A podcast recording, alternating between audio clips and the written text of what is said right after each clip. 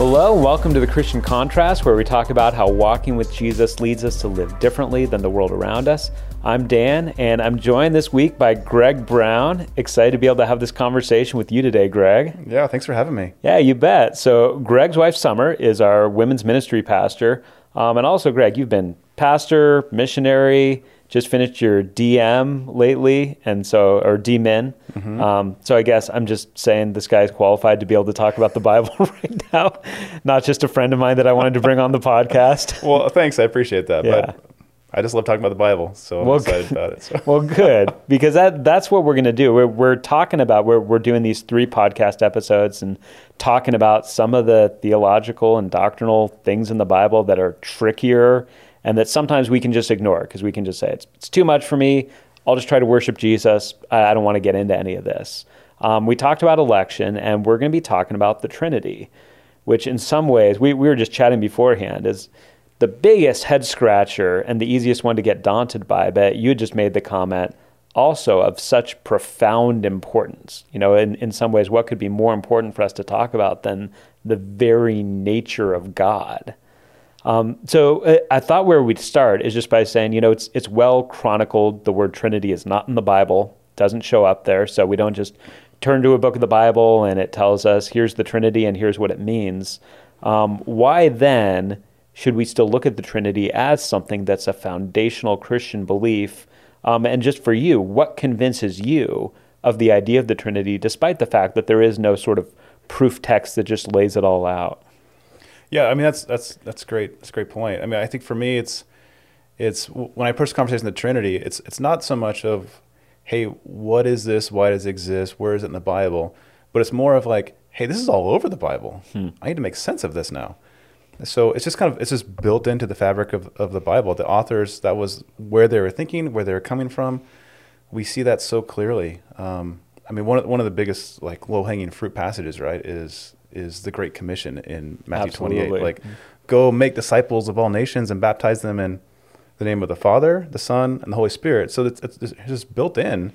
They understood it. They talked about it. They knew it. So it's more of like, okay, now now we need to do our part. Yeah. we need to like fully like flesh this out. What does it mean? What did what what were they talking about?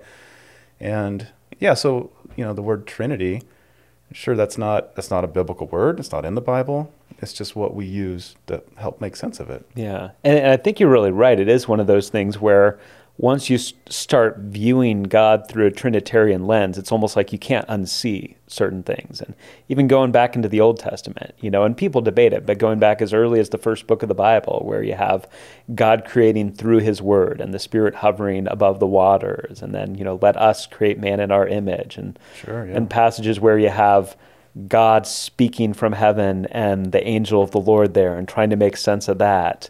Um, and a lot of it, this is one of the, the things about when we think about the Trinity. for me, I always think we, we think about the Trinity because we're trying to make sense of Jesus. Um, largely, where we say, all right, you know, the, the disciples, the apostles have this person that they've interacted with. They've become convinced that he's more than just a man. You know, I mean, the right before the Great Commission, it talks about in um, Matthew 28, verses 16 and 17, about how they gathered and they worshipped him. Mm that's not what you did. You know, you even have Revelation where John accidentally does that a couple times with an angel, and the angel's like, get up. That's not appropriate. Um, Jesus never tells anyone, get up when they're worshiping him. Yeah. It's a shocking thing. You know, he forgives sins, and they say only God's allowed to do that. And he's sort of like, yep. yeah. I mean, he says him and the Father are one. Yeah. Right? And so they pick up stones to stone him because he's claiming to be God like yeah we get all that kind of stuff. Yeah. And so you have so you have these apostles saying well all right he's he's god. We become convinced about that. But he's not all that there is to god because he's praying to the father this whole time. And he's not just the father who's come down. He's he's praying to the father. So jesus is god but it, it it's not as simple as just saying god is jesus. There's something more to this and so you see, like, like you said, the Great Commission, I mean, is, is a great example of sort of that Trinitarian formula Father, Son, and Holy Spirit. And then you have different passages that it sort of is, is just mentioned in passing as if it's become a creedal idea. Um, like I, would written a couple of them down. You get 1 Corinthians chapter 12, verses 4 through 6 about spiritual gifts. There are many kind, different kinds of gifts, but the same Spirit distributes them. There are many different kinds of services, but the same Lord, which is usually a reference to the Lord Jesus. There are different kinds of workings, but in all of them and in every one is the same God at work Father, Son, Spirit. Um, Second Corinthians, he loves to do these in the Corinthians. Last verse of Second Corinthians May the grace of the Lord Jesus Christ and the love of God and the fellowship of the Spirit be with you all. Um, and even with, with talking about all this, you, you know, some people, I, I always say, you know, what if Paul had written, um, May the grace of the Father and the love of the Son and the power of the Archangel Michael be with you. We would be like, whoa, whoa, whoa. Like, that's, those are three important beings, but that's not appropriate. And yet he's got Father, Son, and Holy Spirit. That there is that sort of togetherness that just seems to be baked into the creedal statements that are being made throughout the New Testament. Yeah, I mean, we see that all. I mean, yeah, it's just, it's just so built in, right? It's just the fabric of what it. And so, like, how do we how do we how do we understand that? And Trinity, right? The tri-unity. Like, what what are some of our attempts to really put together?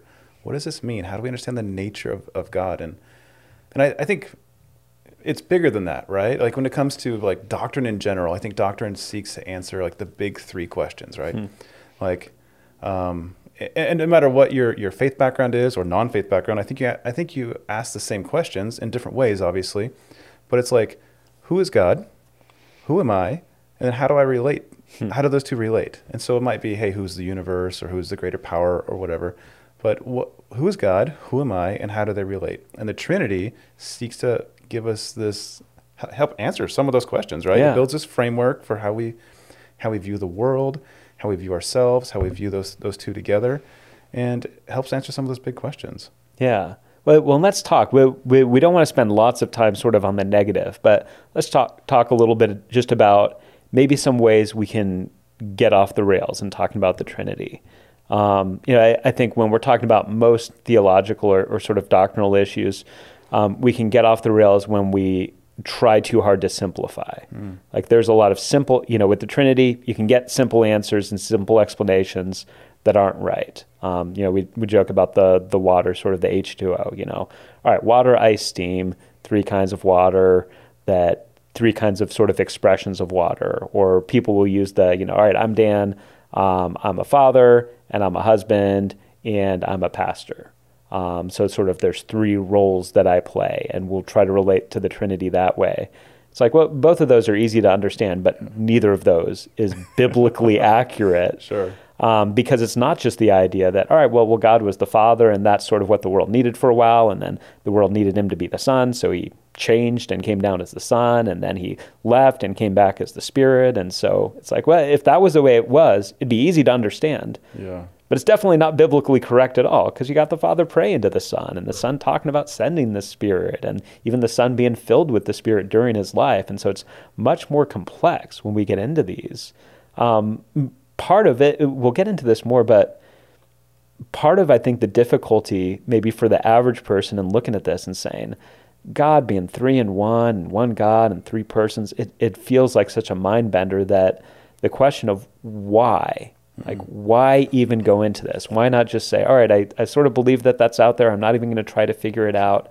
Um, why is the doctrine of the Trinity, maybe apart from just saying it's in the Bible, um, why is it so significant? Why does it? Because you've talked about it, sort of paint how we understand all of reality. Yeah, I mean, it's. it's this huge, huge topic that I actually think is it's easier than we, we paint it to be. Like it's it's really not a, dis, a difficult topic to explain. It's just difficult to grasp, hmm. right? it's like like when we really start to think about it, we stay up at night. It's like, wow, I can't I can't wrap my ra- mind around yeah. this, right? Like God is bigger than my understanding, which is a God that I want. Um, but I, th- I think. Um, yeah, I mean some some of the big things, right? Like we need to understand the Trinity because this is this is this is God. It, it, creates it's part of framework and how we read the Bible, how we understand ourselves and, and God, and um, it's also something that that distinguishes Christianity from other religions. Absolutely. So our view of God is very unique.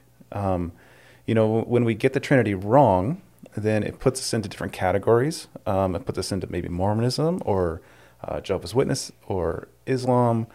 Um, it could put us into, I mean, all the things.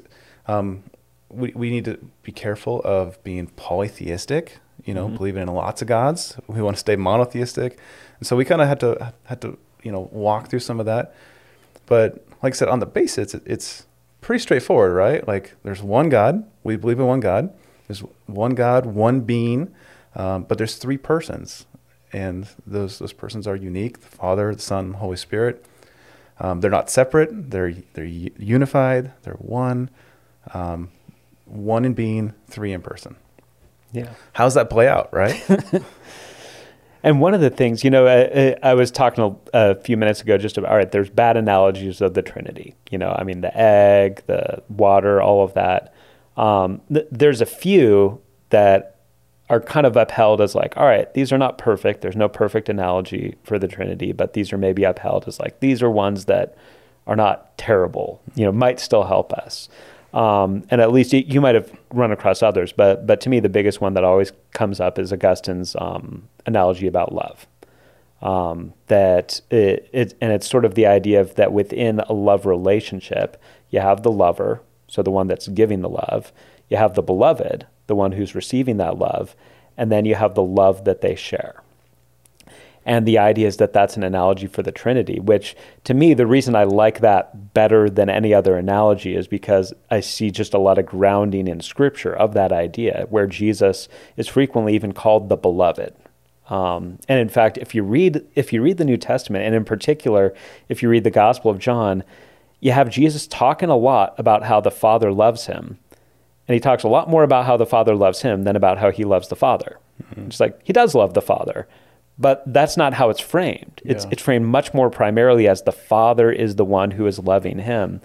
And the first time I heard the analogy, I was like, well, I don't like that at all because the Spirit is sort of just this thing then, you know, just this love, this sort of force, which we know that that's not the idea. The Spirit can be grieved and the Spirit can be quenched and the Spirit's teaching us.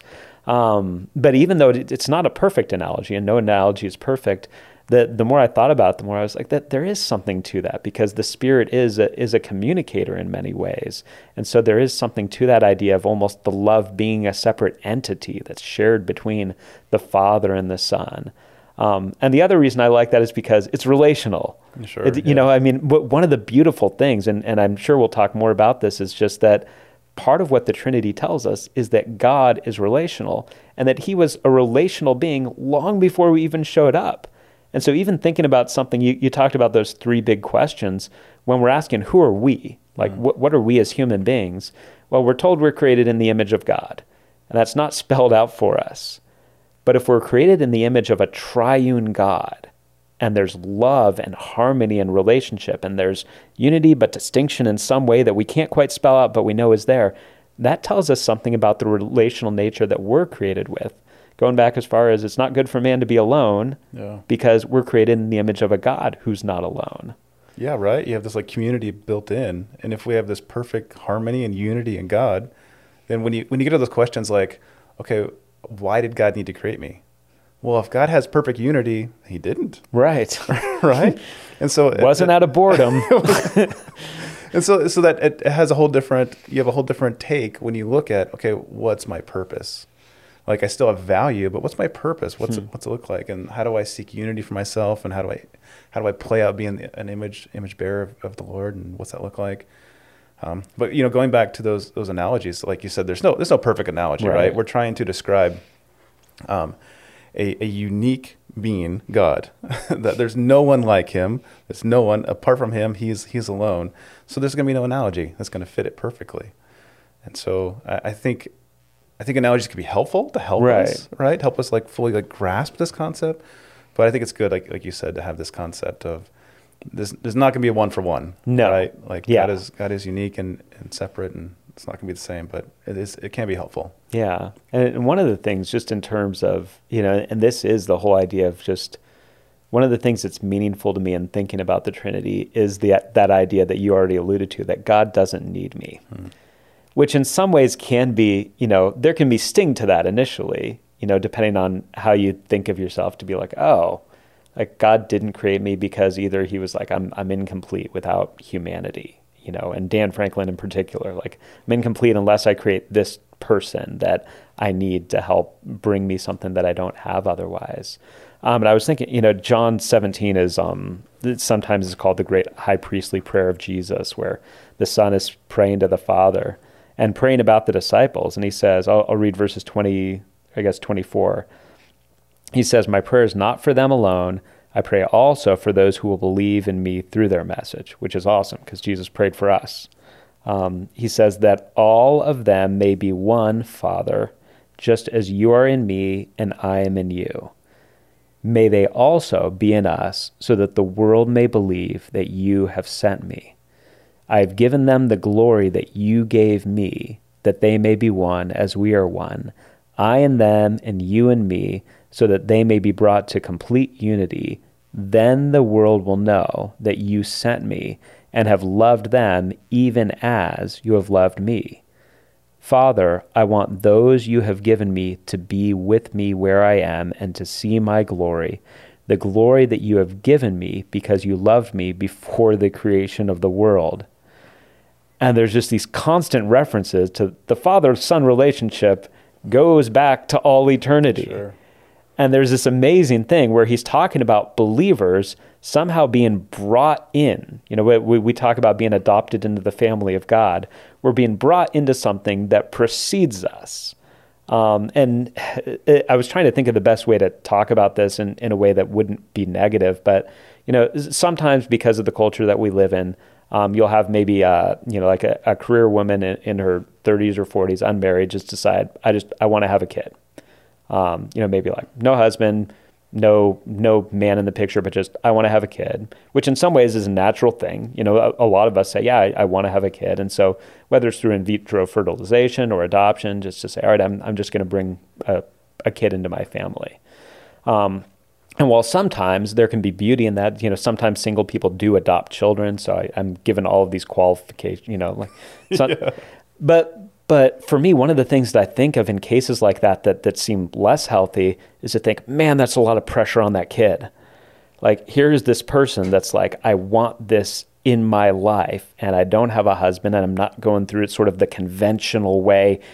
Think of the pressure on that kid to to be something that completes that person, and just the idea that when when you have a kid born into a normal family, um, there can be certainly dysfunction and all of those things, but God willing, what you have is you have a man and a woman who love each other and already are a family, and the kids being invited into that. Um, and the kids being now included in this thing that pre existed them is still going to be around when they go off to college or when they move off or you know go and have a family of their own and just the amount of security that that brings in the idea of saying okay you know father son and holy spirit I am not the one holding this show together. Mm-hmm. Like my behavior, my failure, you know, when I give into lust or anger or whatever it is, when I fall flat, um, nothing about God hangs in the balance because this is far bigger than I am. And I'm being really invited into, again, no perfect analogy, but sort of being invited into a family that's already in existence, sure. a relational God inviting me in, and I don't have the weight of the world saying I, am upholding even half of this relationship. This is already it's it's going to precede me. It's going to be around after me, and I'm invited to be a part of something that's so profound and so beautiful, and that there's perfect harmony that I get to get in on. Yeah, I think I mean it's the difference between a God that needs you versus a God that wants you. Absolutely. Right? When I was when I was little, I, I have an older sister, and you know, sibling sibling things. Obviously, you know, like my oldest sister was the was the bigger, older, like, would pick on me and stuff. And so, and um, we had a great relationship. But one day, she came up and said, "You know, I love you because I have to." and and then she that's what everybody wants to hear, right? right? I love you because I, mean, I, have to. You're oh, my little brother. I have to love you, but I like you too. and and that changed everything for oh. me. Like it was like, oh, my sister likes me too. You know, like she's got to love me. She doesn't have a choice in that matter. but I think there's some of that, like, hey, God doesn't need us. Yeah. But he, he wants us and he chose to love us and, and not just love us, like adopt us in, like you're saying, like this family. And, and we get to share in this inheritance and this, this you know, this glory that, that God has. So, yeah, that's, that's a cool thing. It is. When you think, it, I'm curious for you, just when you think about it, what for, for just the average believer that maybe is feeling like, this is too much. I don't even want to think about this because this is just too big an idea. What what do you long for, sort of the average Christian just to know or embrace or do in response to the idea that, like you said, we, we have a unique thing about our faith that God is triune. But what do you long for people to take in and respond to that with? Uh, so I think there's a couple of different parts to that. So I mean, the first one I think I think the longing I have is is that people have a, a, a true grasp of what the Trinity is, and then and then from that respond. Um, but I think that foundation has to start right. Mm. Um, you know, we, we need to know that the characteristic the characteristics of God, the attributes of God, those are really important. But we also know, you know, like who who is God? Yeah. And if God is, you know, the Father and the Son and the Holy Spirit, this one being that exists in three persons, and, and each part of the Trinity is fully God. Um, so if you know if the Son is fully God and the Holy Spirit's fully God and the Father is fully God and they exist as one being, but they're separate persons, that's important. That's important to know. And then and then you respond based on that. And and that that's part of everything, right? It's how we read our Bible. It's how we mm. it's how we pray. Um, it's how we share our faith. It's how we worship. And you know, I, can't tell you how many how many songs you, you two that you've heard that's like, well, I don't know if that's doctrinally correct, right? Yeah. Like, like it's it's a great song and it sounds really good, but like you know, maybe we're worshiping, hey, I, lo- I, I love you, God, when you were the Father, and I loved you, God, when you were the Son. Like, well, that's, you know, we were talking a little bit about this yeah. before earlier. It's like, like, where is that line of, of grace versus where God's grace meets my ignorance right. and, and how much I, I know about Him, and and is that is that worship of a false God acceptable to the true God?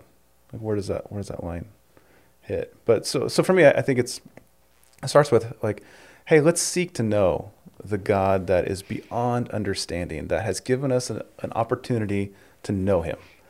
Like I just I love you know in Ephesians it says like you, that you can have the love that surpasses hmm. knowledge. Like hey, there's there's there's a part of God that's not knowable, but God's going to make a way for us to know it. Like there's a there's a miracle happening happening yeah. there, and I think that's that's part of it. Like, hey, let's let's have a let's have an opportunity to know what can't be known about God, and and from that respond respond um, in worship and love and through evangelism and prayer and, and all the things. Yeah, no, I, I, think that's good, and and just taking in that idea that God, that as you just said, truly is a miracle to be able to know that God, and and I also think you you said something that I thought was cool that um, this is not the Trinity is not just sort of one of twenty seven characteristics of God it, it sort of gets away from the what to the who. It's like at a foundational level, this is who God is. Um, now, it's also true that He's all knowing, and it's also true that He's all powerful. But but even more so, the Trinity is not just one of the the the attributes. It's it's the foundation of who He is yeah. as a person. And you think of that, you know, like each of us is married, and you think of the idea of of wanting to to know your spouse um, and not just know like, oh, this is her hair color and this is her eye color and these are her favorite, you know, kind of clothes to wear, but to know them at a deep level like that, and and to be known at that level also is something that is deeper. And so for us thinking about God and, and again thinking of bringing it outside of um of just the idea of we're sort of on on a fact finding mission, which I think is one of the implications of the Trinity to think, all right, if we're created in the image of God and God is relational at the very core of who he is, not just as, yeah, that's there too, but at the core of who he is, that says something about us. Um, and thinking, you know, of w- wherever we are in the whole COVID thing, e- even before COVID, there's just this growing sort of isolation that we have where, you know, we can we can work from home, we can have food delivered to us, we can be entertained not by even going to a theater or a play, but just by, you know, being on our phone, even away from our family. That just the pull for isolation is so strong. And as Christians, then we th- can think, well, I'm, I'm going to listen to good podcasts and I'm going to still kind of get the information and listen to the music. But the idea that part of how God has created us is that we're meant to be within community with one another, and that it's it's I think that there's a reason why solitary confinement is like the this ultimate horrific inhuman sort of punishment that we give people because we're like God in that way. where we're created to be in community with one another. And um, I, I don't know if this is the case. I don't know if anybody's listening to this and is kind of like, eh, I don't know that I'll ever go back to church because I can listen to great sermons online and I can listen to great Christian music. Um, I guess I just want to take a moment to say you're created to be in community with people, um, yeah. to, to be in small groups, to be in friendships, to be in family, to, to be worshiping side by side. Like this, this past Sunday, um, I, I was in the nine o'clock service and I totally lost it during the music time. Like I was trying to collect myself because I just I started crying because I was looking around and I was seeing people in our congregation that I know I know to some extent the the burdens that they're carrying and just how deep they are. That they're not just like I want to do well on my math test but people struggling to figure out if they have any value and seeing hands being lifted up in worship to me was was so deeply powerful and thinking man i can listen to better sermons than i give and i can listen to better music than we could ever produce. But man i i was so glad i was in flesh and blood there on that sunday to be able to experience something like that. And that's part of the beauty of being created in the image of god is that as much as we can do sort of in our brains in isolation we're, we're meant for that deep level connection and that's part of you know you talked about it. that's part of how we respond. Yeah. that's part of how we evangelize. That's part of how we live out the idea that god is triune and not just an individual in isolation sort of calling down orders. Yeah we're not we're not meant to be alone. Yeah. we're not meant to go it alone. And there's parts of the christian life that we cannot do alone. Absolutely. Like we need each other and um, the community needs you right? Mm the community needs me. That's like, right. we need each yeah. other. And and um, I mean, we see that all throughout the New Testament, right? With all these one another passages, like you, like over and over and over again, we're built to reflect the image of God through community. Like if our God, if one, if part of His very nature is unity, then we're gonna we're gonna we're gonna need to do that too. Yeah, so that's good. Yeah, I, I love talking about these things. I love it also because you know we we joked. All right, we solved it, guys. Everybody listening, you're welcome we saw problem done. Yeah, yeah, problem solved, all questions answered. Um, you know, that's obviously not what we're looking to do in half an hour, but but hopefully, given a little bit of help, a little bit of biblical grounding. You know, while the word Trinity is not in the Bible, this is not something that some guy just made up and all of us went along with it. You know, that this is something we find grounded in Scripture, and not of trivial importance, but of real central importance to how we live and how we interact with one another. Um, so if, if you're listening to this and you have questions and you have thoughts and you're like, I, what was that passage or what's a good book or something like that, um, feel free to comment on this um, or to contact us just through the church website if you want to. Um, you know, we post episodes of the Christian Contrast every other week, every two weeks. So we'll be back two weeks from now with a new one. Um, we put them up on lbf.church and you can find them on YouTube and also through our app. Um, and we'd love to hear from you on any of these things. And so, Greg, thanks so much for taking the time to have this conversation and just to help us dig into this. Thanks for having me. I appreciate it. Yeah, absolutely. And thanks so much for those of you who listened. Um, we'll see you again in two weeks.